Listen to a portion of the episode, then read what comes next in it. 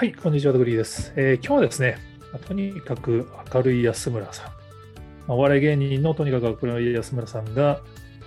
ブリテンズ・ゴット・タレントに出演して大反響だったっていう記事をヤフーに書いたので、ちょっとご紹介したいと思います。これね、もうツイッター上でめっちゃめちゃ流れてたんで、見てる方も多いと思うんですけど、結構ツイッターに流れてたやつが、あの、短い記事が多いんで、ぜひ、記事にあの YouTube のフルバージョン貼ってあるんで、これ見てください。これね、絶対フルで見た方がいいです。あの、結局一部だけ見ると、まあ当然日本人からしたら安村さんの芸見たことあるんで、まあこういう芸だよねって思うと思うんですけど、これね、やっぱりブリテンズ・ゴット・タレントの審査員との掛け合いが今回ね、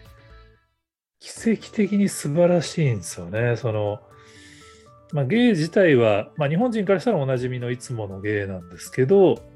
まあ、英語でちゃんと審査員と安村さんが掛け合いをしていて、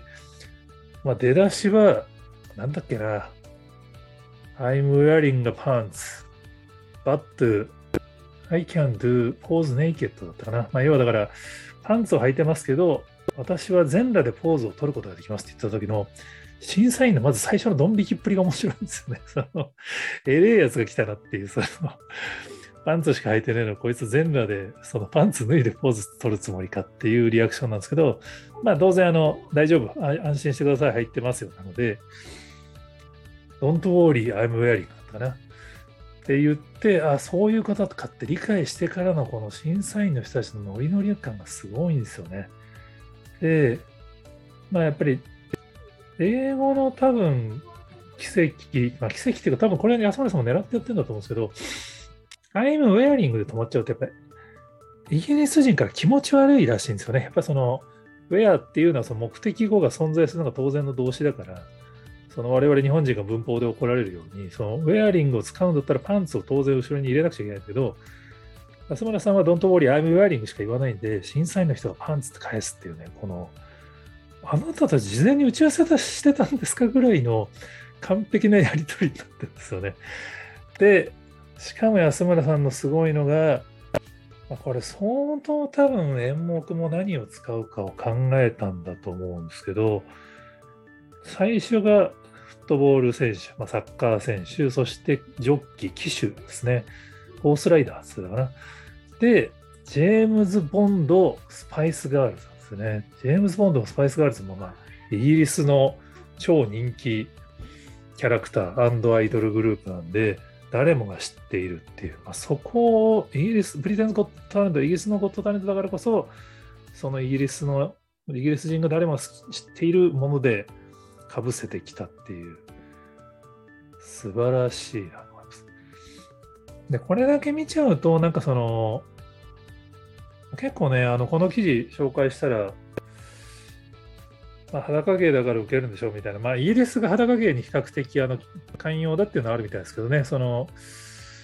でも実はゴッドタレント系って、そのまあ、ユニアンさんが数年前にアメリカズ・ゴッドタレントに出て話題になりましたけど、2019年か。あれもまあちょっとその女性としてはかなりあの攻めてるまあ、服によって笑いを取ったっていう。でもその結果、逆にあのブザー鳴らされちゃったんですよね。罰が出ちゃって、実は予選落ちしているっていう。で、あの、まあ、芸人のゴットタレントだと、ウエスピーさんっていう、まあ、これもあの脱ぎ芸なんで裸芸なんですけど、この人もブリテンズ・ゴット・タレントは審査通過してるんですけど、まあ、フランスで決勝進出し、ゴールデンブザーを取ったのが有名なんですけど、イギリスでは実はサイモンさんに NG、ブラ NG ブザー鳴らされちゃってて、アメリカだと3人の審査員にブザー鳴らされて、もう演技途中で終了してるんですね。だからやっぱり必ずしも脱ぎゃ脱げば受けるってもんじゃないっていうのは間違いなくて、だそこはやっぱり相当安村さんはそのイギリスでじゃあどういうふうに受けるのかっていうのを考えてもこうやったんじゃないかなっていうふうに思って、まあ本当ね、もうこれ動画見てください。感動的です。最後の演技終わった後のこのね、スタンディングオベーションとかもちょっとね、めちゃめちゃ勇気もらえるんですよね。まあ、個人的にはその、まあ、日本のお笑いはやっぱり日本語だから海外になかなか知られてないんだと、まあ、そもそも日本人があんまり海外で知ってもらおうと思ってやってないからあの知られてないんだけど、実はその可能性あるんじゃないかみたいなずっとあって、まあ、ちょうど今、あの、竹市場なんかも、まあ、海外では実が人気があるから Amazon が作り直すみたいなのやってますけど、やっぱこの挑戦し続けるの本当大事だなと思ってて、まあ、たまたまこの記事を書いてる時にいろいろ検索してたら見つかっただけなんですけど、実は安村さん、2015年、まあ、これね、皆さん忘れてると思うんですけど、安心してください、履いてますよ。2015年にブレイクしたもんですからね。だから8年前なんですよね。で、だから8年前に流行ったから、日本だと古いネタだと思われると思うんですけど、まあ、海外ではま全然知られてなくて、もうバカ受けしたっていうのが今回なんですけど、実は2015年に安村さんは英語版の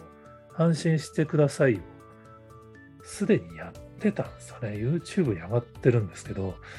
これは多分英語で米国を意識してるんで、ジェームズ・ボンドと同じポーズはガンマンとかなんですよね。で、同じなんです。3回やって最後に連続技っていう構造は一緒で、喋ってる喋り方もほぼ同じです。だから実は8年前に海外向けの演技はある程度できてたんだけど、まあ、YouTube に動画上げただけでは海外にはまだ広がってなくて、まあ、今回、ゴッドタレントに出てハマったっていう。やっぱりこうやってやり続けてることの価値みたいなのは、本当に大事だなと思いますし、やっぱりその、なんかちょっと挑戦してダメだったから諦めるとかっていうのはやっぱもったいないんじゃないかなっていうのはすごい思いますね。まあ、当然あの、まあ、これはもう安心してください、履いてますよは、まあ、言葉よりはもう あの絵なんで、その